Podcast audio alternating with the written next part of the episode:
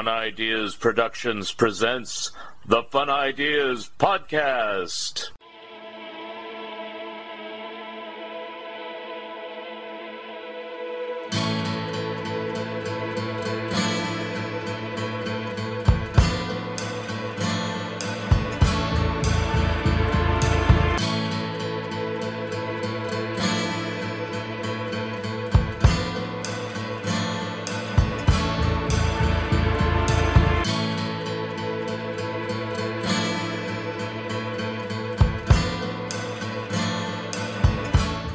This is Mark Arnold, and welcome to Fun Ideas Podcast number 208. The Fun Ideas Podcast is brought to you in part by Freaky Magazine. I contribute material to every issue, so give it a try. Hey kids, have you read Freaky? The magazine of weird humor for freaks like you. Freaky Magazine is a way out collection of weirdo comics, kooky gags, photo funnies, social satire, and surreal collage. 52 pages of insanity in the tradition of magazines of yore like Cracked, Plop, and Zap. Special offer for Fun Ideas listeners get a free sample copy in the mail, made of smelly newsprint and smudgy ink the old fashioned way. Just message your mailing address to the slow poisoner gmail.com. That's the slow poisoner at gmail.com while supplies last. On sale now is Mark Arnold's latest book called Pac-Man, the first animated show based upon a video game. This book tells the story of Pac-Man phenomenon and goes through the entire history of the Hanna-Barbera Animation Studios, the history of the video games, pre-Pac-Man, the history of Pac-Man, the character, the video game, the spin-offs, the merchandise, and the animated TV series. Each and every episode of the classic 1980 series is covered and examined. Plus, Mark Arnold covers how Pac-Man has been honored on various anniversaries, including the 40th anniversary in 2021. A fun read for casual and hardcore Pac-Man and video game fans alike, featuring mini character model sheets and other images. Available online through Bear Manor Media, Amazon, and Barnes & Noble. Get your copy today. Friends, have you tried Lee's Comics? Lee's Comics is better than the leading comic book store. Wait a minute. Lee's Comics is the leading comic book store. Based on arbitrary standards set by Lee Hester himself. Lee's Comics was named as one of the 21 best online dealers by popoptique.com. To shop the Lee's Comics eBay store, go to eBay and search for Lee's Comics Inc. That's L E E S C O M I C S I N C, period. Don't forget the period. Mention the Fun Ideas podcast when you order, and you'll receive a free bonus gift. Stars of Walt Disney Productions is my latest book out now. I am almost ready to turn in my manuscript for Unconditionally Mad. I'm also working on my TV Cartoons That Time Forgot book, plus articles on Nightmare the Galloping Ghost and Harvey Superheroes. On today's show, we have part two with animation experts Harry McCracken and Kamden Spies. So here we go. So Harry, as I was saying, Steve Stanchfield had this whole this little Zoom meeting that he shared on Cartoon Research where he was sharing the progress of his King Little King set. And I and he was talking about how he'd love to do a Scrappy set. And I'm like, you've got to get Harry McCracken and Paul Etcheverry to do the to do the writings for it. Everything's got to be done by them. Thank you. I mean, I mean, Steve is a real, uh, along with everything else he knows, he's a, a real champion of Scrappy, and I've always enjoyed um, the stuff he's done on cartoon research, and um, I'm grateful that he usually says nice things about Scrappyland there. I um I must ask though. I know that I imagine that the origins of Scrappyland come from that article you wrote with Paul Etcheverry? Uh, that was Will Friedwald who uh, Oh. wrote that wrote that article. Uh, that was uh, we were talking about Animania. That that was an Animania in uh, the early uh, '80s. Um, I, I think probably of Mice and Magic was the first time um, I learned about Scrappy at all. I, I can still remember where I was when I, I bought my copy Yeah. of, of Mice and Magic. Which then- which I think Leonard Maltin was a little critical on a lot of stuff. Which I know Jerry didn't always agree with Leonard. on everything he says because I know Jerry's a big TV cartoon fan and all that. But the more you watch those Columbia cartoons, you really enjoy them, but you also like, eh, he's kind of, he's kind of right. That's a good way of He's, describing he's it. right, yeah. Uh, I, and- I like those cartoons more than he does, but he's on the nose. And then, uh, so in Animania, Paul and uh, Will did this big two-part article on Scrappy, uh, which I read and enjoyed. And I, I can't, I mean, I can't actually remember why I decided to do Scrappy Land, except I, I, at some point I learned there there was a surprising amount of Scrappy merchandise, given that he was not on, on the same level as a Mickey Mouse or Popeye, and a lot of it was kind of cool. So I, I started to buy some of it on eBay, and I probably just decided it would be fun to share it, and uh, it appealed to me that I could create a website on a topic that nobody else was was likely to create a website on, and to have the definitive website on that topic. So I created Scrappy Land and um, I, I actually, I've actually come up with, unlike Oren's thing, mine's going to be very opinionated on websites. I'm going to give my reviews. I did a list of my 10 favorite websites. Scrappyland is in my top four. oh wow. Um, and then it, it occurred to me what Scrappy was mainly a black and white character. Why, why don't I make this website in black and white, which most people seem to like, although I occasionally hear from people who object to that. And um, even though Scrappy Why? is kind of a specific character, um, there's kind of just an endless amount of stuff to discover. I think some people don't take it as fun. They, they would like to see these beautiful, colorful, scrappy products I write about, um, but I always convert them into black and white in Photoshop. Yeah. And uh, the other cool thing is because there's only one Scrappy website, if you Google for Scrappy, you will come to it quickly. And so, you Well, know, if you Google Scrappy, the first thing you come up with is the Scooby Doo character. I was trying not to mention that. Um, but but other than that, you will find my my website and you know relatives of people who work for Mintz have found it, and um, people who have interesting scrappy products have found it. People occasionally send me scrappy merchandise for free just because because they're nice. Um, How got to be much good- I got to scrappy be good- stuff do you think you have? I'm just curious. I mean, I have dozens of items, a lot of which were pretty cheap, a, a few of which I paid a, a fair amount for. Um, I think I may be coming close to um, having everything, but there, there are a few items I, I know that exist that I don't have. There, were there was a script. I have there were several scrappy dolls, and I have some of them, but there was this this great one who was actually fairly a, a pretty decent rendition of Scrappy in three dimensions, wearing a striped shirt. Um, I don't have that one. Um, there's this guy Mel Birnkrant. Are, are you friends with him on Facebook? I'm friends with them. Uh, I've I've gone through many talking back and forth Yes. with them. I'm I'm friends with them off Facebook too. So Uh, Mel has an astounding collection of of cartoon memorabilia, and he is he is most famous for his Mickey Mouse stuff. But he has a lot of scrappy products, and he has a stall that has evaded me so far. And I also recently found a, a photograph of um, a scrappy model airplane, which I have never actually seen at all. And those are the two things that leap to mind. I don't have, and you know, there, um, there there's not a lot of um, Columbia original art out there. I, I actually Yeah. do have. I have a surprisingly large collection of given that for the most part it doesn't exist. I, I've never seen it, any scrappy cells for sale, but I, I have a few drawings from the studio and a, a couple of pieces of merchandise art. Um, I have a question though. I must ask. I have always been curious about this. I I probably should have just searched on your website, but those those photos of the Three Stooges with Yes. Scrappy.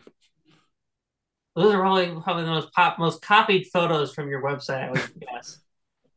Like the most copied and pasted on anywhere else on the internet. I think those are the Uh, ones. probably, although I, I may have copied and pasted them, some of them from some other site too. But yes, so those are pretty cool. Um, why? Well, where did those come from? Were those just like Columbia? Uh, well, Columbia, even though they did not do a, a great job of making great cartoons, ex- except for maybe the, the earliest Scrappys, where Dick Huemer was still working on them, they did do a really good job of, of promoting Scrappy and and doing the merchandise. And they, they had this thing called the Scrappy Merchandise Department, which was in New York in the same building as the Van Buren Studio, across the street from the Fleischer Studio. And they did, they did a great job of cross promoting um, their cartoons with their live action stars, so that they did all these photo shoots with the Three Stooges and Scrappy merchandise. And they they had a number of child stars like like Cora Sue Collins, who, who is Mhm. still with us, and Edith Fellows.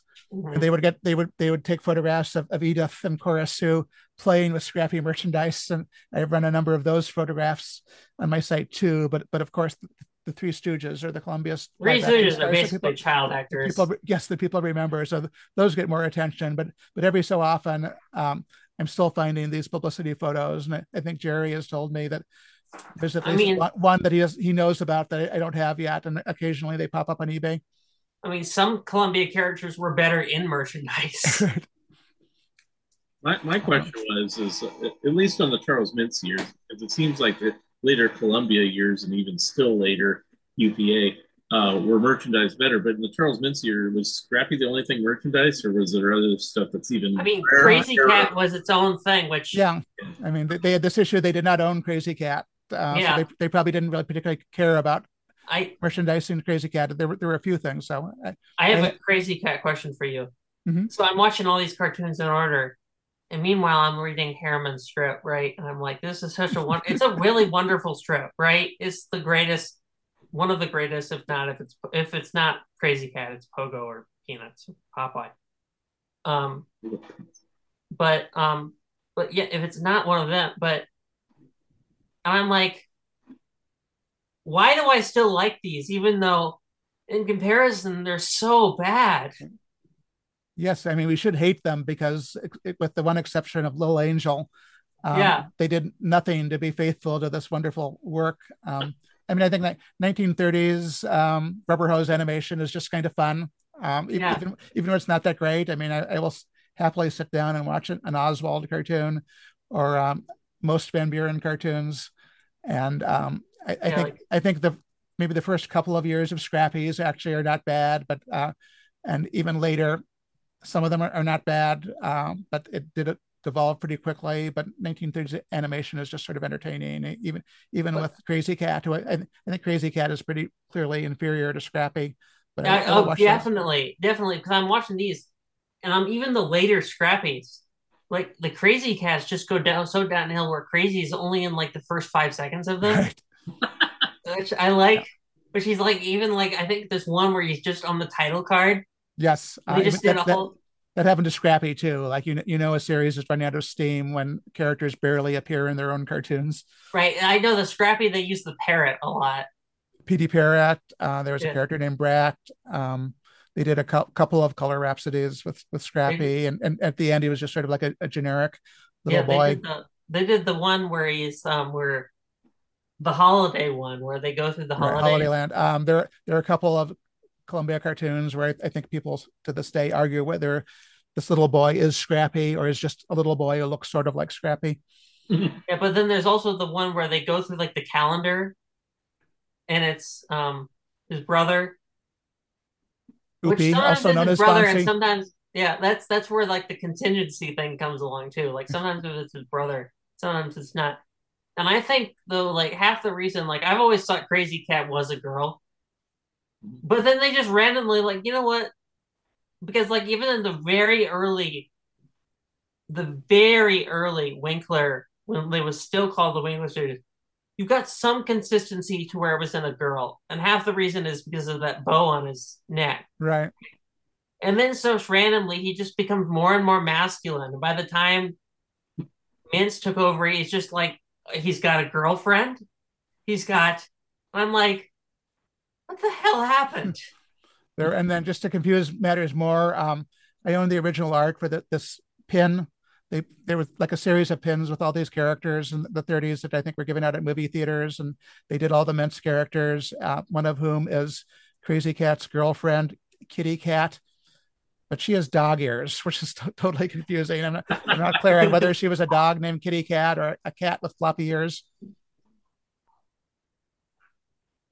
yeah. There's there's a lot of questions to be asked about the Mintz cartoons. You know, Because Kamden, this question is for you because I have it back there up there, but I haven't read it yet. I have a Herriman book that's about this thing, and I have not read it. Do you have that book?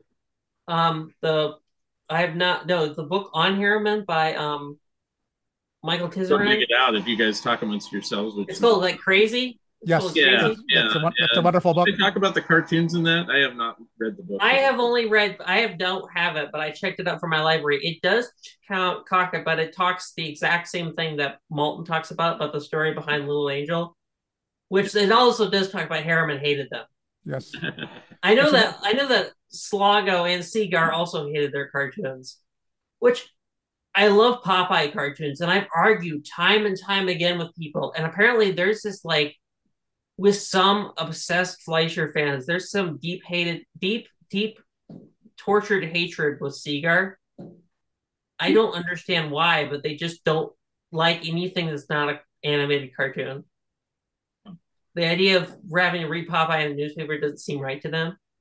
There's some there's some hatred with the Batman TV show that people have with comic books too. They love the Batman TV show, but seem to hate comic books, which I don't get either. But I wonder how many print cartoonists ever really lo- loved animation based on their work, other than Charles Schulz probably enjoyed the, the stuff he was actively involved Charles in. Schulz, yeah, Uh, but but Walt Kelly hated Chuck Jones' Pogo special, even though he worked on it.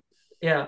The, Uh, the only thing I wrote two articles on Pogo Special. The only reason why the the, the, the designated two articles is it's a horrible, horrible thing, but it's got a cute story behind it, right?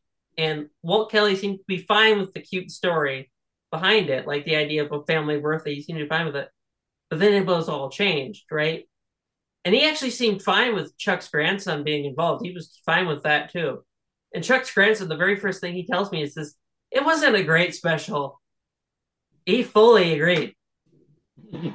I have a good um, story about the Pogo special birthday special, which Maurice Noble told me, and you pro- probably only heard it if you. I'm, I probably told it on Facebook half a dozen times, but um, Maurice was working at the Chuck Jones studio when, when they were working on the Pogo special. He, he was working on something else, um, but he would go in every day, and, and Walt Kelly would be there. And um, as you probably know, um, they, they promoted the special by doing this deal with some soap company for these little uh, figures of all, all the pogo characters and also cups, which I'm just old enough that when, when I was a, a very small child, my, my mother got all of those for us. And um, Walt Kelly worked on, on the figures. And um, one day when Maurice was at the studio, this big box arrived for Walt. And it was the um, the figures which they shipped to him after they made them based on his sculptures. And he opened up the box and took out Pogo and like looked at it with a, a look of total disgust and flung it across the room. And um, Maurice walked over and, and picked it up and took it home. And uh, when I knew Maurice, he had this Pogo in his kitchen you know, on a shelf with other knickknacks. And uh, Maurice told me this story and uh, said to me, Would you like to have this Pogo? And I said, Yes, of course, I'd love to have it. And then I could see Maurice kind of hesitating, and I could tell he, he regretted offering to give it to me. And so I, I gracefully let him um, take it back, um, which kind of, in a way, meant more to me than actually having it. And uh, I do sort of hope that it, it ended, up with somebody who knew that story rather than it, it being disposed of or, or given away uh, when Maurice was no longer around. Did you not like the design of it or how it turned out? I- Or um, my sense is that whenever anybody created like three-dimensional versions of Pogo characters, they were they were not up to Walt Kelly's standards um because there were also Which- some uh, some other ones which also weren't that great I'll, I, I find the, the little uh, soap figure ones I, I can see my churchy from where i'm sitting and um i don't hate them but i can understand Right. why if, if if if you're walt kelly Yeah. you you might have extremely high standards right, and um, that strip, that strip. I remember. Here's a little fact for you. I said this elsewhere. Obviously, Dilbert's in the news recently. The very first way I learned about both of those strips is I was reading something about comics, and you know, I I Mark just like you. I even look in encyclopedias and see comic books, and there were two things in encyclopedia: Pogo. There was a Pogo strip and there was a Dilbert strip, and it was on the exact same page. And I was like, maybe I'll understand with these when, when I'm older. Well, come back 20, 20 um, we'll come back 15, 16 years later. I don't always understand everything involved in Pogo, but thank God for. I'm going to tell you right now, I really already miss R.C. Harvey's Swamp Talks in these books. oh yeah I love these books. Um, which now it's one of my favorite strips, but Dilbert, oh my god, I hate it. I hated it before it was cool, but oh well. Well, I mean, like I said with uh, Jerry Beck, you know, Dilbert was uh, kind of lightning in a bottle at the time when it came out. Was in the '90s when he worked for AT and T. I had a crummy desk job at the time. Uh, so anybody that had a crummy desk job, it was like gold. But then what happened is like all of us, we get out of these crummy jobs, at least try to, and so did he. And so the humor went away because he didn't have anything to write about anymore. So that's my take on it. Anyway. Pogo has an infinite amount of depth, and um, I think you can kind of just come back to it as long as you Yeah. live and, and find new things in It's, it. Which it's kind of really sad that the first time I saw both of them were on the same page as each other, next to each other. I'd like to know where that was because I mean that's kind of an odd comparison. You know, it's like even then. It was just no. It's just, I literally think they just took two random strips out of the pile. I, I, I honestly think that's the reason why. Because I mean, when what year was it? You know, I don't know. I was just looking when through did a you book, see it? What year did you see it? I'll put it that way. sounds like it would have been probably sometime in the eighties. Yeah. Actually, actually, well, Dilbert is the late eighties. Well, it was definitely that was definitely not the time I saw maybe, it. the, maybe the nineties. Yeah. Okay. That so was definitely not the time I saw it either. okay, let's say it's the 90s and um, you know, Pogo has been out of print for almost 20 years. Unless, I mean, they've had various compilations other than But I mean, Pogo's a Yeah, legacy but I mean, strip. it's like it's it's just kind of an odd, you know, like like uh, Pogo's a let's legacy show, let's show though, like- let, let's show the yellow kid and let's show Drabble. You know, it's like you know, like I don't know. It's like you know, I mean, you know, it was it just sounds as bizarre as that. You know, it's like it's something that's really old. Well, I yeah, I can't. see- I know you like Pogo more than me, but it's like I- it, Pogo is not something. I mean, they tried to bring it back a couple times. It just doesn't work. Pogo only works though. I don't understand half of what they say in Pogo, but Pogo only works, I think, to make you really appreciate it. If you, I don't know, have you bought the Fantagraphics books, Harry? Yes. Yeah. Um, Pogo really only works for someone my age. If you really have that depth, really good writing. If you really need, if you need it from R.C. Harvey and all those Swamp Talks and all that, to really understand the depth of it and really grasp it, I think that's the way you really need to first read it. Yeah, I mean, Walt Kelly was like was like the James Yeah. Joyce of cartooning, and that. Uh, But I mean, like, even 10 years later, the references will be gone after those strips were debuted. Yeah. and in some cases, Kelly was making references that even back then would have been hard to, to tease out. Yeah. Uh, Which, which that's why I really appreciated them because I understand, as someone who is a history major, I understand, like, you know, Simple J. Mc, Mc, Malarkey, I understood immediately that's McCarthy. And I knew, I knew a lot about McCarthy from, like, you know, from, um, what's the Blacklist animation book? Um, oh, Harvey Deneroff's book. No. all right. Uh, um, no, not not Harvey Deneroff's book. Um, dang, What are you talking about? the Blacklist, uh, the Cold War animation book. I know that book. Let's see. I don't know if I know that book. I don't know. He's he's the SIFA San Francisco guy, I think. Karl Cohen. Ah, thank you, Oh, Karl Cohen's book. okay. I feel really bad now because he was really helpful. I it's the reason one of the reasons that that Amber he was invited to Amber's documentary premiere too, and he showed up too. Karl is a legend out here. Yeah.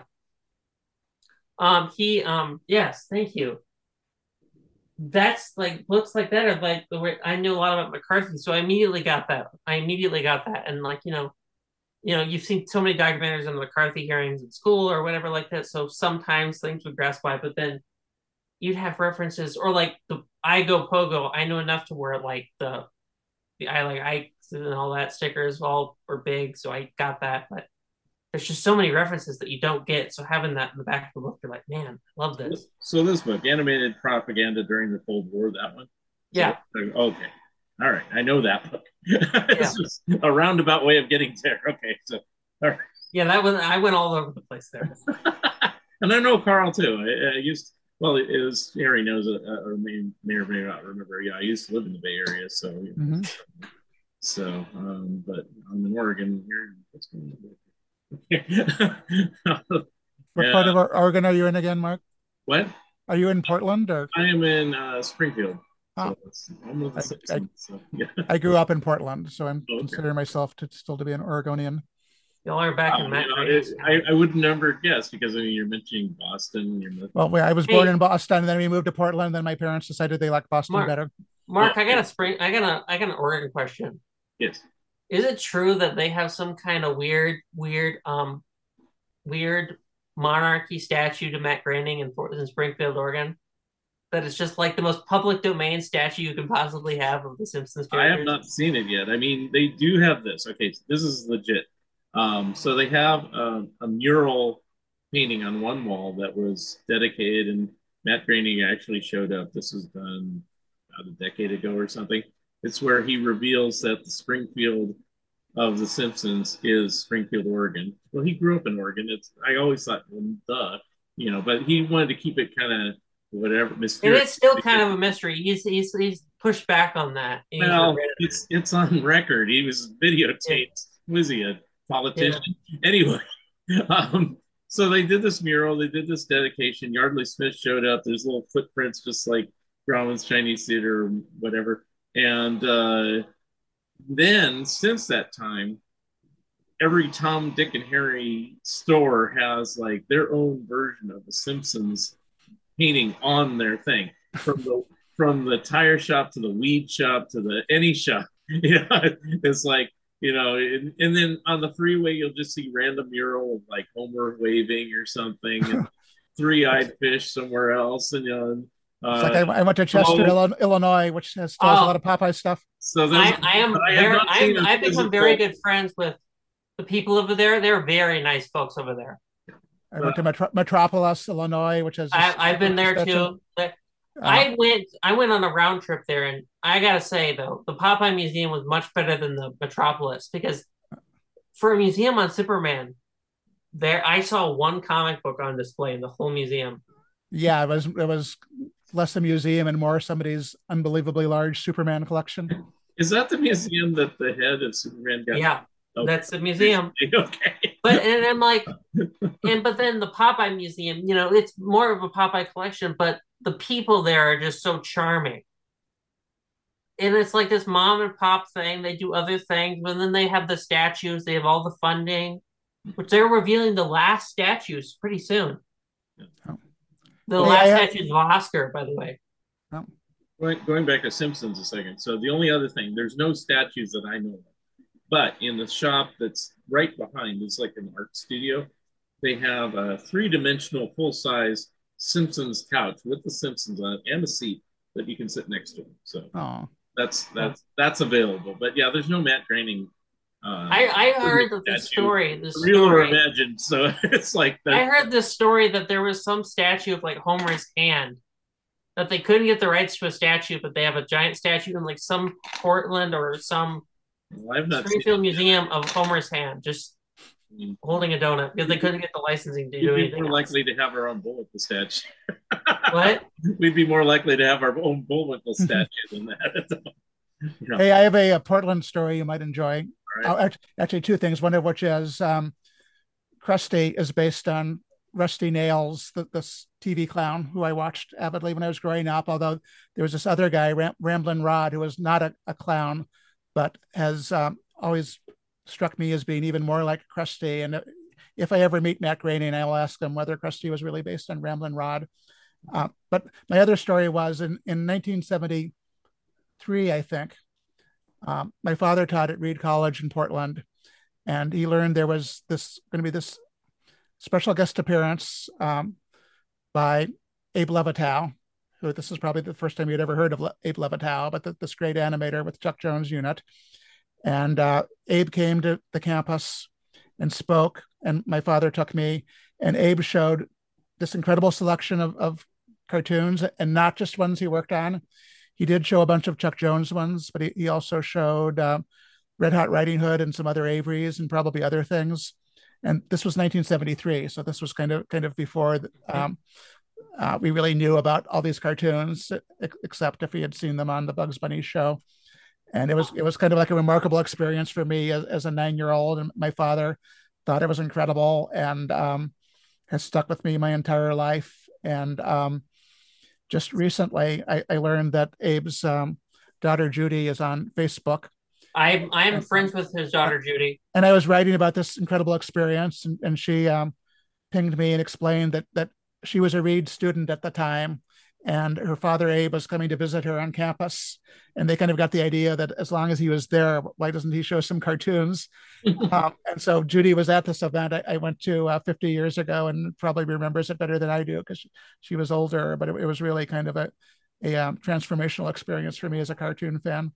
I did this article with Judy about different stuff in the Levitow collection on Cartoon Research, and I originally wanted the Academy to do it, but the Academy wouldn't let me use anything, which That's seems unfair when I'm doing it with her daughter, right? His daughter.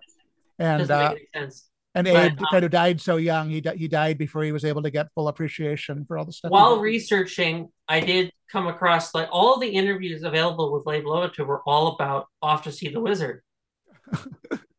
so all so my article about off to see the wizard actually revolves around four different print interviews with Abe Levitow about the special because wow. he was really the master. There was no Chuck Jones interviews available about that special. It was entirely. I don't even think Chuck's name was really on it. Like the, the Chuck Jones guy, I asked them, they have nothing. They said that that was entirely Abe Levitow's thing. Linda Jones told me that was entirely Abe Levitow's. Chuck had nothing to do with it. That makes sense. Because um, he said that that was Abe's thing. Abe had a little department with Abe did that. So um, so I think Chuck was landed with a producer because I think Chuck owned the studio. So that's kind of like Hanna Barbera or Jay Ward, but but um so somewhere is there is a no longer surviving radio interview of Abe Levitow talking about animation because one of the articles I wrote had this long thing and says on I'm making up a random station. I don't know. It's KTTP. Let's just randomly name that as a station.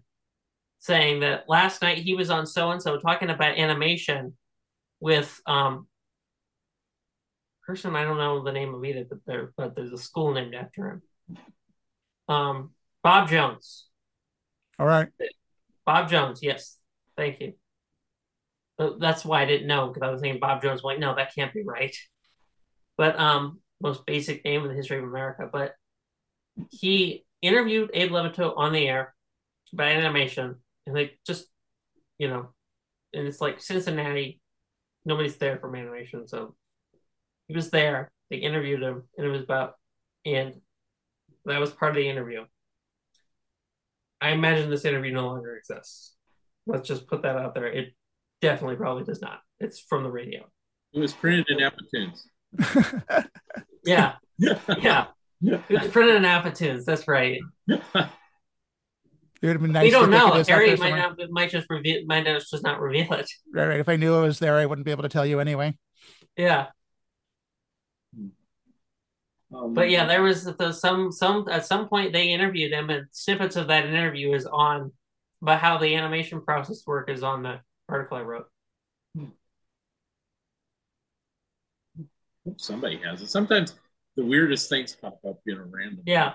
So yeah, I I said that um I told I jokingly told someone that this is gonna that if they find that Popeye and Betty Boop stag reel, they just need to go. Steve just needs to go all out with that thing and just make the most racy thing you can pop. Like you got you got to go for those proposals of that Magoo X-rated film that Backus wrote about. You just got to go all out the strangest thing you could possibly put out there's a pretty long list of stuff I would, would love to turn up. Uh, when, when I was working on this Bullwinkle statue article, I learned that um, Helen O'Connell, who had this hmm. show about Hollywood, did, did two episodes yeah, on, uh, on the Jay Ward studio. Yeah. Yeah. June was on one. And then she also did one around the time of the um, statue unveiling. And um, some other episodes of her show are on YouTube. So it doesn't seem completely unthinkable that these mm-hmm. might survive somewhere.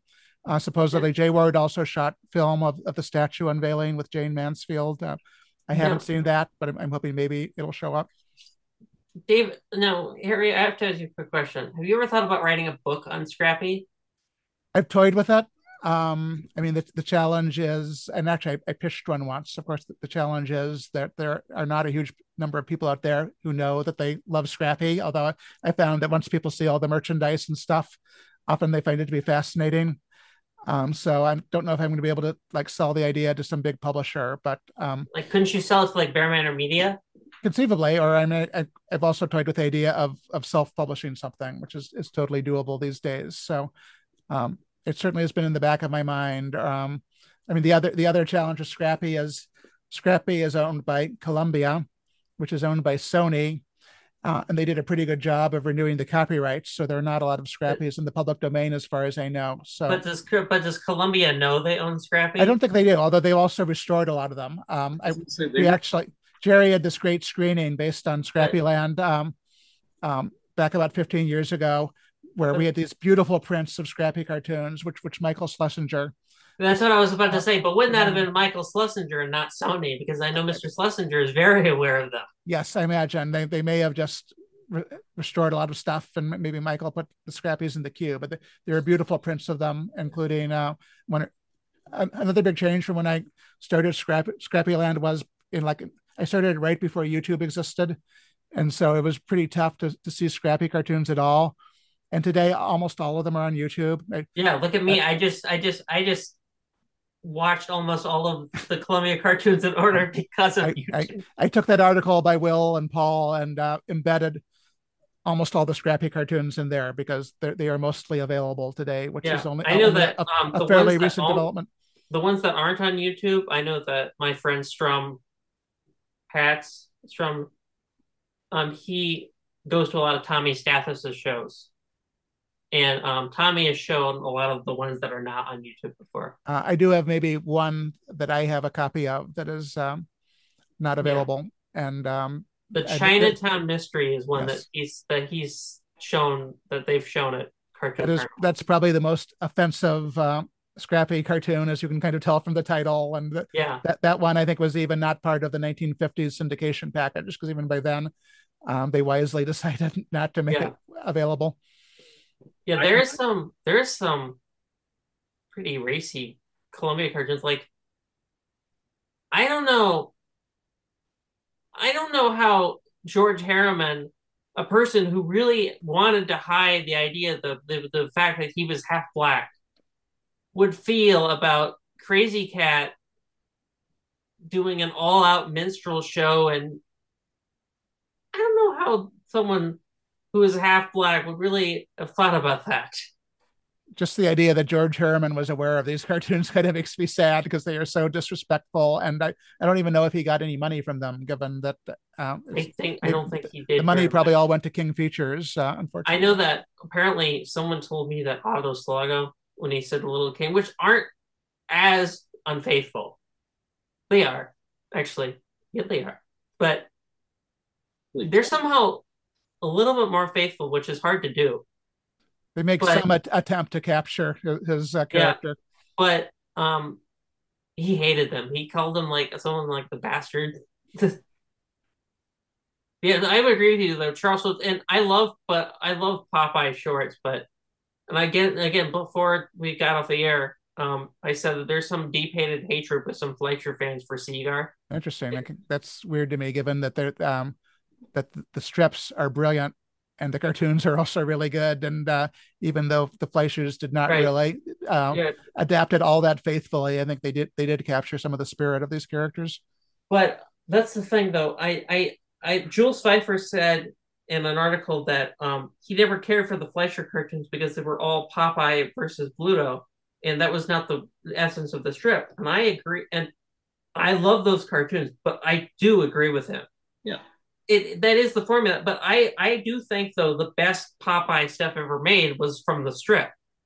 Without Yes. a doubt, it was the strip, and I think the strip is easily my favorite comic strip Yeah. which it's hard to deny that the strip wasn't a little was I love like you can't put you can put I've shown Fleischer cartoons at a festival and besides Superman, Superman always gets a good reaction.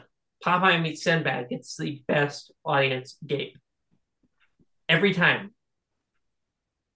Um, I also show Minnie the Moocher because Minnie the Moocher, I guess, has gone become an internet meme, so that always gets a gape from an audience too. Um, I'm very fond of the cartoons, but Segar is genius. Um, yeah, Well, without Segar, you wouldn't have had the cartoons. So that ends that, you know.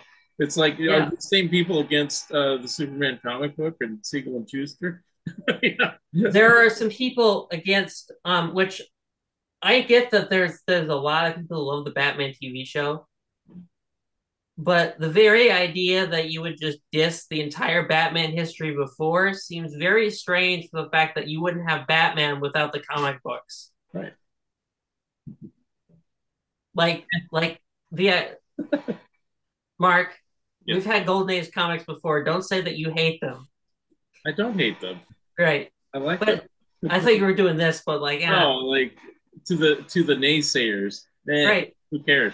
You know, Because like what I'm you like- like, and who cares about them? You know? because I'm like, because I had this argument with someone on Facebook, and I'm like, he's like, well, if it's not Adam West, it's not Batman. I'm like, well, there was a Batman before this. It's like, Okay, Adam Like- West is my favorite Batman, but that's not Batman. Mine too.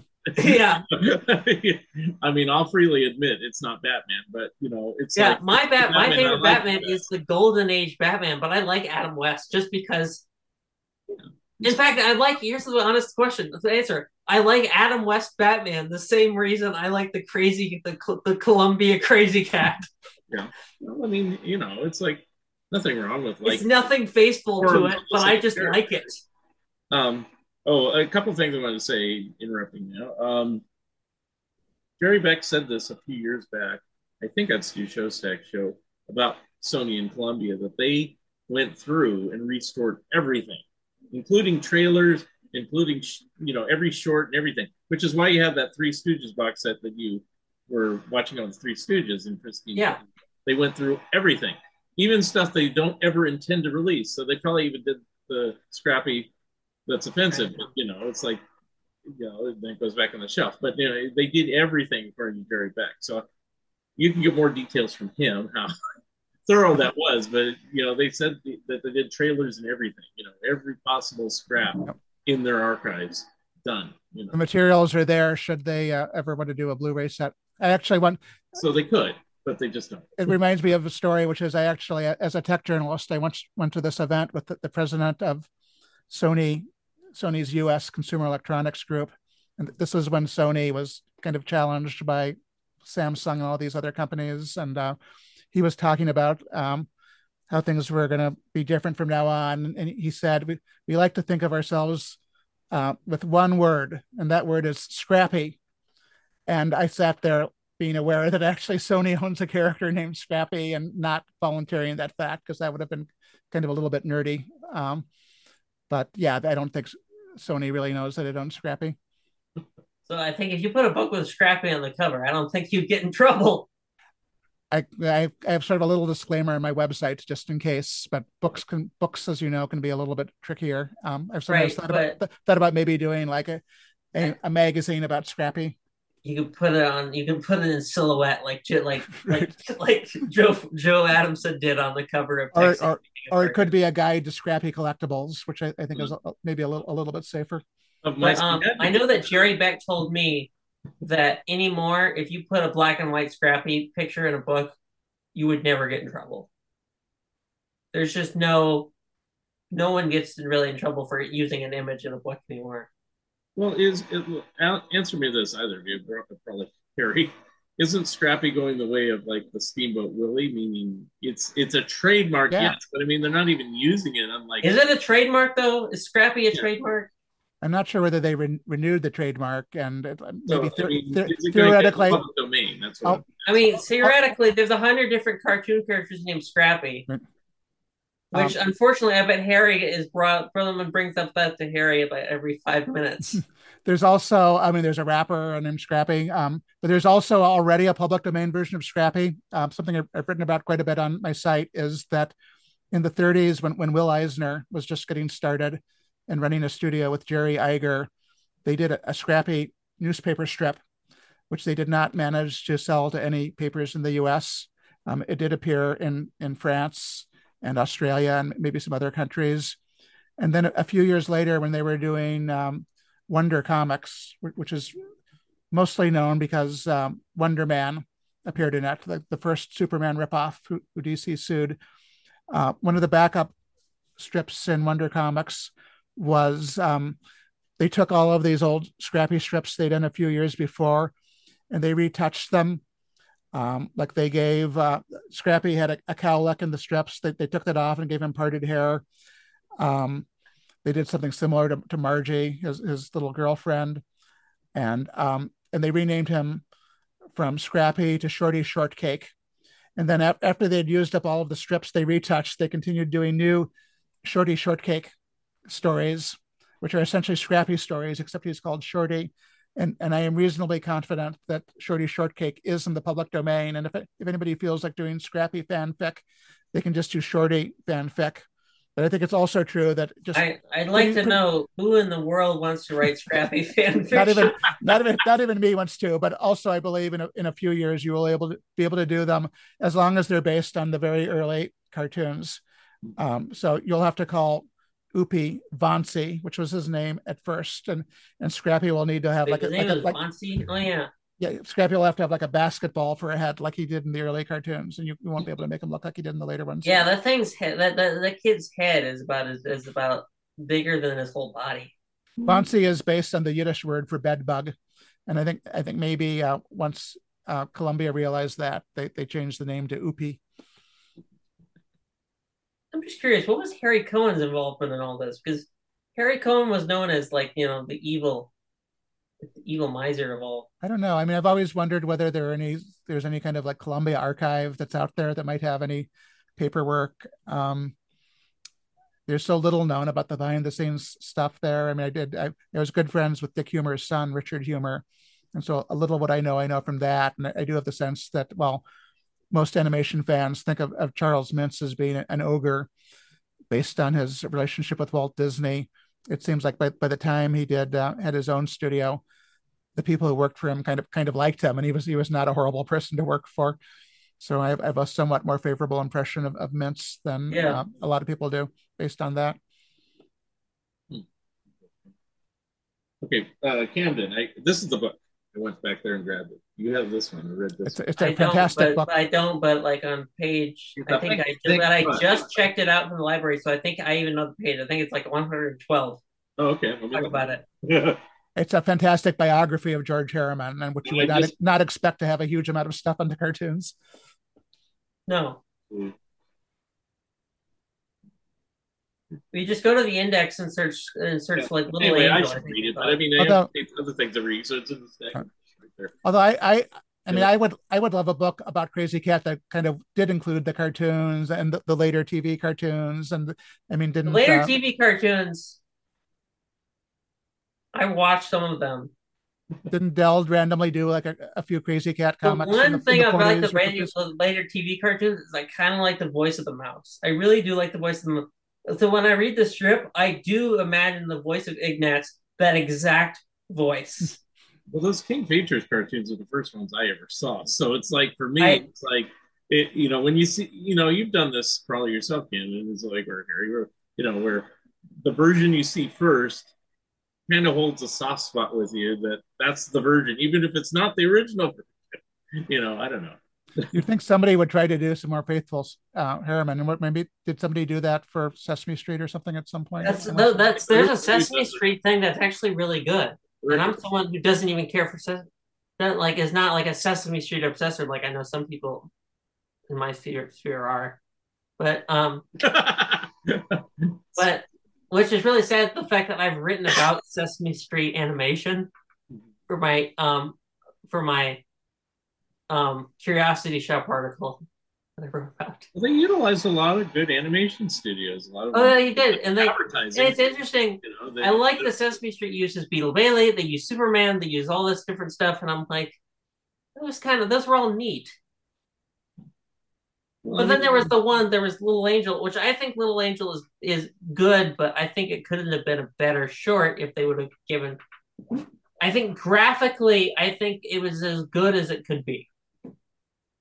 I think it. I, I think graphically, there's no way to affordably do that style. That's why I think Bill Littlejohn's Pogo project that he was going to do, I didn't the know that. plans of that w- w- looked really good, right? Hmm. When was The that? artwork- Was What? that was that before the Chuck Jones show or after? Um, Bill Littlejohn. No, there's a cartoon research. I might be mistaken the name, but there was it was like the Pogo special. I don't know. There's a web. There's a there's an art. There's a YouTube video of someone who did like like put it together and made like a pilot out of it. Oh. It's really good. I mean, Walt Kelly eventually did one on his own with his wife Selby, and um, Yeah. Dis- Disney in the 1950s at least considered doing some kind of Pogo feature, which actually sounds like a terrible idea based based on what Yeah. Disney probably would have done with it. Yeah, that's that sounds like a horrible idea. But um, but Pogo, there is also that stop motion thing, Right? but which is not very good either. But the Bill Littlejohn thing would have worked. Hmm. Problem is, I here's why I also I don't think that the only reason they did it is because they scrapped it. I think the only reason they did it also because you really can't make that style affordably. You can't make that style with limited animation. It's just No. not. Chuck Jones tried it with full animation. It failed. You kind of need an army of people who are as good at drawing Pogo as Walt Kelly was, and there, there was only one person who was as good at drawing Pogo which as Walt Kelly which I was. think is the like which my friend Ben Olson, who I brought on Mark's podcast, I brought him on, and he's done Peanuts art for galleries and stuff. He does art for the Chuck Jones Gallery. Very nice guy. Brought him on twice, or maybe I think I brought him on like three times, right, Mark? At least twice, yeah. At least twice. But um, he, he's uh um, you know, these things blend together now. He um he oh sorry he he told me that the hardest one of the hardest characters to draw is charlie brown the, Totally. the character uh, the schulz made it seem like he wasn't a good cartoonist but he really was Yeah. I mean, the fewer lines, the harder it is to fake. Yeah. Yeah Even like people he had to, that assisted him, like Dale Hale and Salzburg or Sals, what's it, Sals? I can't think of the guy's name. Jim Sasseville. That's, and, uh, that's what there's uh, one know- guy who, who did a lot of the iconic merchandising art, like like the, the famous Peanuts lunchbox yeah, with with Even all the characters was, was drawn by spot drawn by somebody who specialized in it. Yeah. So I'm sure that kind of irked Charles Schulz sometimes. Yeah, that's like- why they just he's dismissed him after a while. You know, it's like you can't draw it exactly like me. it built like I know that the I when Lee Mendelson Lee Mendelson is like the only animation producer that I like, only animate that, that when you listen to his stories, you say, you know what, all of these seem believable. I don't think he stretched very much of this. Like Walter Lantz, every story he said was made up. Joe Barbera, half of that, and Chuck Jones, he complained that Bob Clampett made up stories. Uh, By- Mel, Mel Blanc. Mel Blanc. Chuck Jones made up his stories by the end of his life too, though. Yeah. But Lee Mendelson, all of his stories seem to connect. Everyone else has the exact same story, so it all played in really well. So when he tells that story that said, "I refuse to do," he told the story in like an Emmy interview, which I really hate Emmy's interviews. So I'm listening to them while I'm shelving, and I'm like, I hate this because he has more stories to tell, but they shut him up when he's trying to tell a story. But he says, I don't want anyone to do it but Bill Melendez because he's the only one who can draw it right. I absolutely think that's true. There's no way that's not true. This just, just seems like something Schulz would say. Well, he trusted him. I'll say that. Yeah. You know, he was he allowed him to draw the little red-haired girl. You know, which Which, which Bill, Bill Melendez in the interview says that was a mistake. yeah. But I he mean, said the verbatim that that was a mistake. he still allowed him to, even if it was. Yeah, I mean, uh, I don't. I certainly do not love all the Peanut specials, but at least all the ones done while Schulz was around, you you knew that um, they were Yeah. things that he was involved I in think- and, and, and wanted to happen, which is not true of a lot of these things. I think the first ten of them are the ones that hold. I think the I think the people were complaining about a Charlie Brown Thanksgiving, and I'm like, let's be honest, it's not that the that incredible special. It's good. It's got great animation in it by Bill Littlejohn and Phil Roman with the chair sequence. They did that chair sequence. I think is really well done, but it's not the special that people remember it as. Well, I like it, but I do too, but I think it's like the last really good famous Peanut again. special. first things you see. Um, my cutoff on Peanuts is the uh, Arbor Day, and it's only because it's the last one with Vince Guaraldi music. It's just Yeah, that's, that's totally fair. arbitrary, but I mean, it's like uh, the next one was like "What a Nightmare," and it's like, yeah, it lives up to its title. What And I mean, I know a lot of people who cut off their peanuts after the first 20 years. I like the peanut. I, I, anyway, I like the yeah. sorry. I like peanuts to the entire end because Schulz was doing it.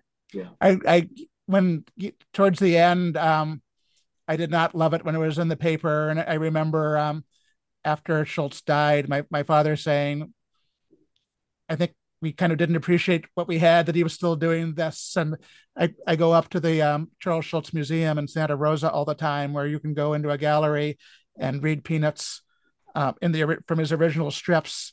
And I have to say, I, I have gained um, a greater appreciation for the later years because Mhm. he he never slept walked through it. He was still experimenting and trying new things, and uh, he got to have a very shaky hand, but he, he even made that work for him. And he, Right. even though, though these later strips are not laugh out loud funny like like like the 60s or early 70s um, and are not as character driven i think you, you still saw a mind at work um, and there are so many comic strips where after a while you, you don't see that you see somebody Mhm. going through the motions I think that I always liked when I was a little younger. I liked Jim Davis as Garfield when I was younger, but then when I got older, I'm like, is it really that great? Because after a while, I got into the motion where I'm like, you know, he's not look at like when you look at the earlier ones. Actually, I think it's pretty neat strip, but then he's not even doing it anymore. right. I've always felt like it's very rare for a comic strip to be at, at, at the top of its form for more than about 15 years um, I mean, as much as I love Pogo, even even the later Pogo, I do not love as much. And there's Yeah. probably about about 15 years of Peanuts where it's at its peak, and um, so it's really hard to, to, to do it forever. And uh, I can understand why Bill Watterson chose not to do it um, because he um, he stopped doing it while he was still at his peak. I think wanna- on- on Peanuts, the peak years usually most people agree with are like 55 to 70. Just Yeah. about, yeah. I would Yeah. say the peak year in that is probably 1967, 68. Probably right in that sweet spot. I would, yeah. yeah, but then like I think that Schulz, I think that people criticize like you know criticize the style, but I think that at a time they didn't know about Schulz's shaky hand and his and his trouble drawing that became later. I think if people knew of those details, I think that they would not have been as critical. Well, I knew he had a shaky hand. in the 90s. I, you could tell. You know, Right. he wasn't public about it, you could just tell. I kept reading it. Um, I was uh, I was kind of bummed out when he went from four frames to three frames, but yeah, I get it. I get it why he did it because it's less to draw, and you know, and it's like he was having difficulties. He, I mean, he, I just recently on uh, Twitter, I saw that the curator at the Schulz Museum said that um, for the longest time he was contractually required to do four panels because the the original idea with Peanuts was that, that newspapers could run it small or they could run it like in, in two tiers, Yeah. and um, so he, he only got out of that in the, the late '80s, and and once right. he was able to do that, he did it. yeah. I um, love to I love be able to that experiment a bit. whenever you read, whenever Schulz, whenever you ever hear an interview with Schulz and they mention that it's named Peanuts, he always Yes. looks like he's he always looks like he wants to strangle whoever he's interviewing them. Yes, I just saw Dick Cavett show rerun the other night uh, where Schulz goes on and on about how it's the worst name he ever heard of for a comic strip. Yeah, I'm surprised that he never actually. You you would think that he could have told um, the syndicate that e- either we change the name to good old Charlie Brown or, or I walk at some point, and he, he could have gotten away with that.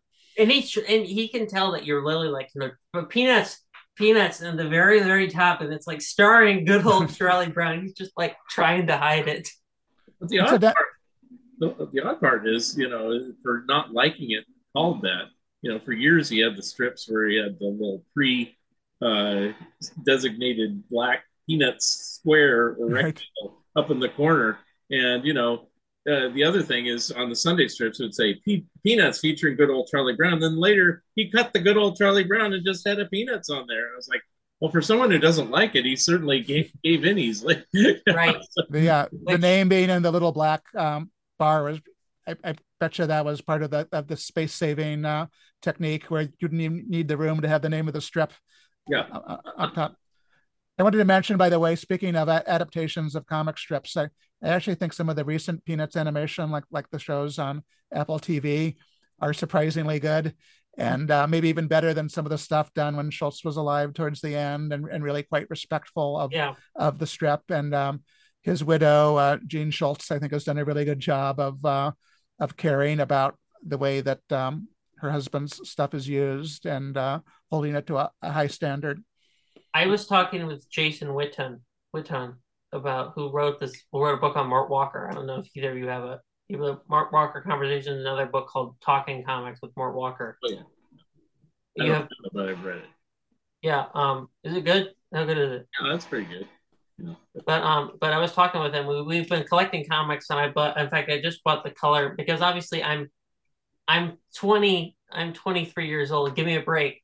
I I couldn't afford to buy all the comics when they came out because I was thirteen when the when the last volume of Mickey Mouse came out that Gerstein did. Okay. Hey, so, I so what? I said I didn't even buy them. But, but so I bought the I color. everything. I just bought the color Mickey Mouse's.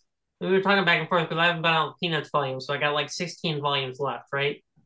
So, um, so we were talking, and we were saying like the, the good thing about the Mickey Peanuts, I'm like any other comic strip, any other ones, whether it's you know Blondie, which they released two volumes of, or Mickey Mouse, which they you can't even find volume 10 of anymore.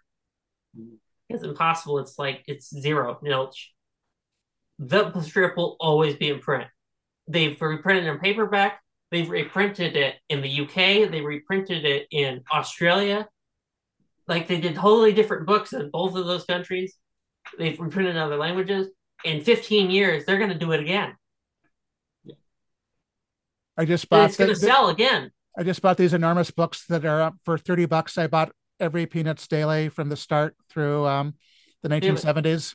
Yeah, I Didn't you have, did you have already the Fantagraphic books? I don't have all the Fantagraphics, and the, these. I, uh, it's nice to have them. Like the best thing is to have all of the 50s in one book because you can see the you know how Snoopy evolved mm-hmm. from a, a, tiny puppy who didn't do anything funny into the Snoopy we know, and you see Charlie Brown become Charlie the, Brown, and Lucy become one, Lucy. The one thing I don't like about those those Peanuts books, and I get why they did them, is I don't care for the Peanut the celebrity intros.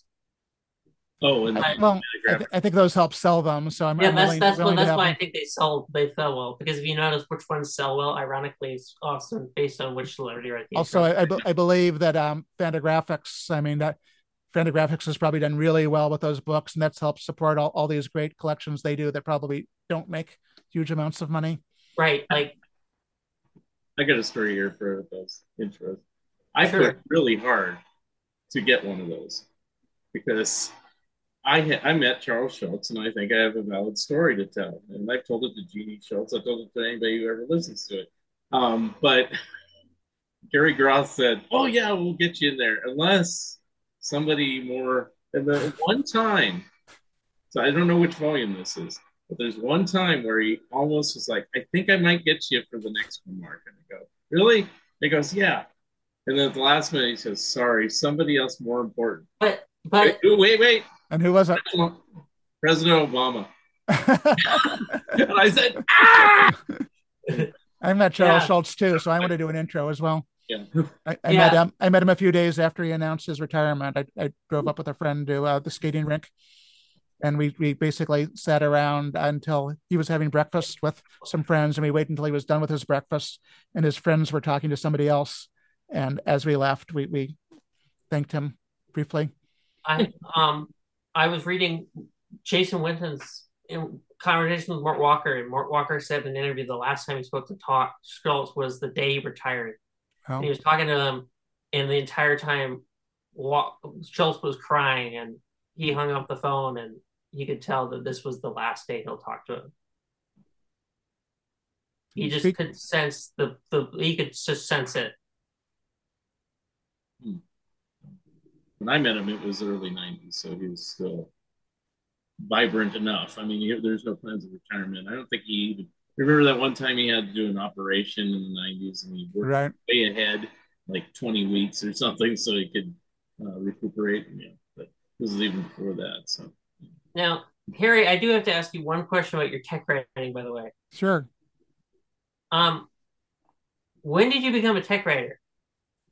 I be well, um, I guess it depends on how you count. Um, I got into um, microcomputers, as we called them back then, when I was in high school, and um, back in the old Right times. right after I graduated from high school, I wrote a, a couple of uh, reviews for this magazine uh, called Creative Computing, which was this re- really great computer magazine in the 70s and 80s.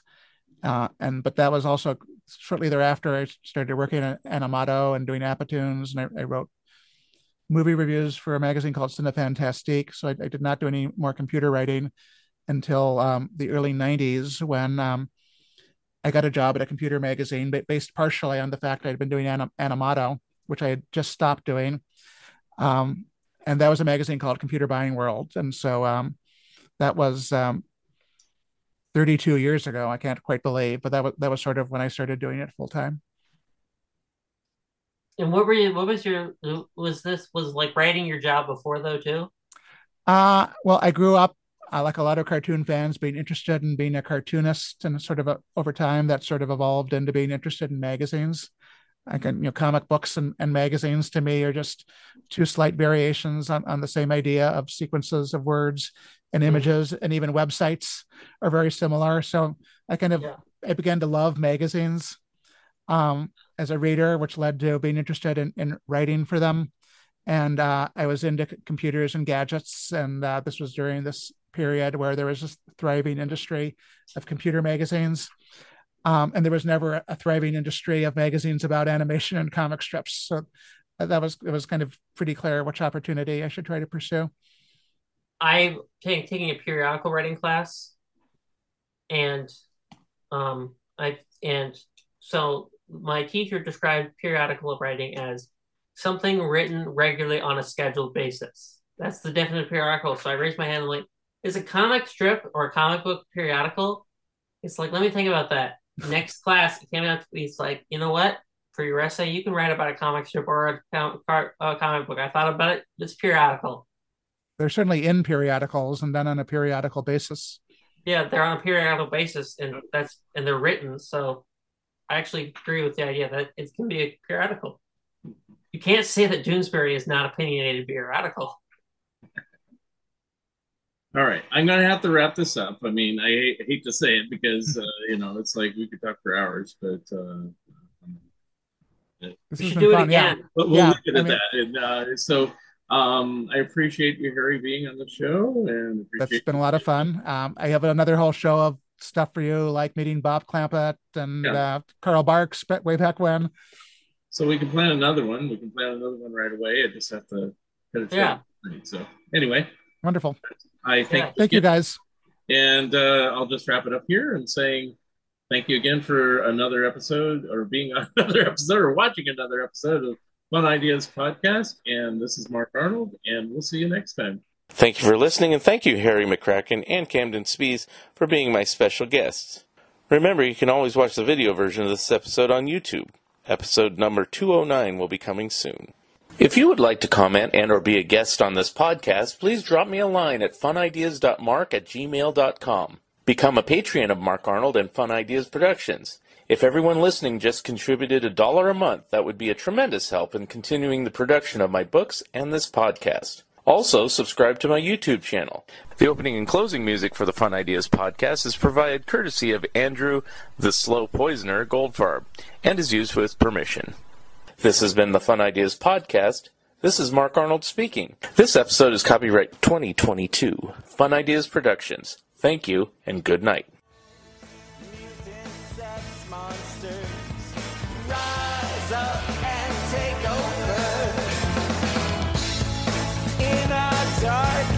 out